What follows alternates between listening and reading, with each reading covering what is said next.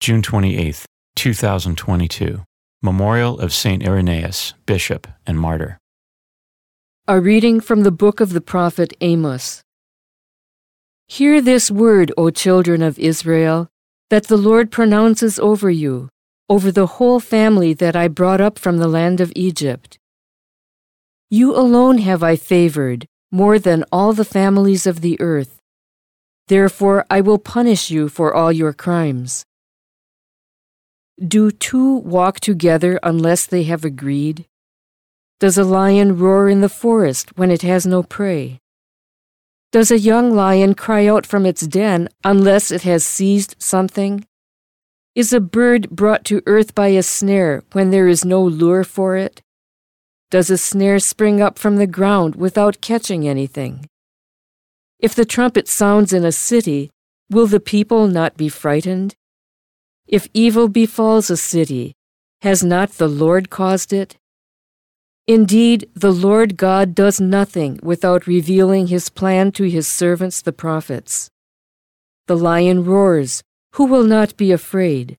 The Lord God speaks, who will not prophesy? I brought upon you such upheaval as when God overthrew Sodom and Gomorrah. You were like a brand plucked from the fire. Yet you returned not to me, says the Lord. So now I will deal with you in my own way, O Israel.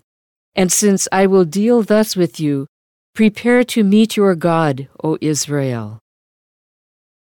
The Word of the Lord. The responsorial psalm.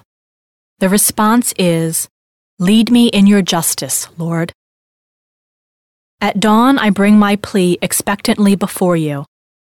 For you, O God, delight not in wickedness. No evil man remains with you.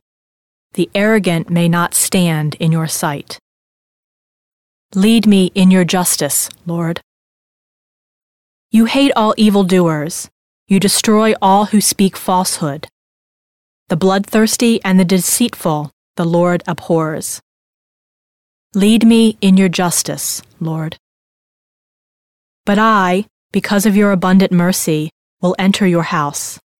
I will worship at your holy temple in fear of you, O Lord. Lead me in your justice, Lord. A reading from the Holy Gospel according to Matthew. As Jesus got into a boat, his disciples followed him. Suddenly a violent storm came up on the sea so that the boat was being swamped by waves. But he was asleep. They came and woke him, saying, Lord, save us! We are perishing. He said to them, Why are you terrified, O you of little faith? Then he got up, rebuked the winds and the sea, and there was great calm. The men were amazed and said, What sort of man is this, whom even the winds and the sea obey? The Gospel of the Lord.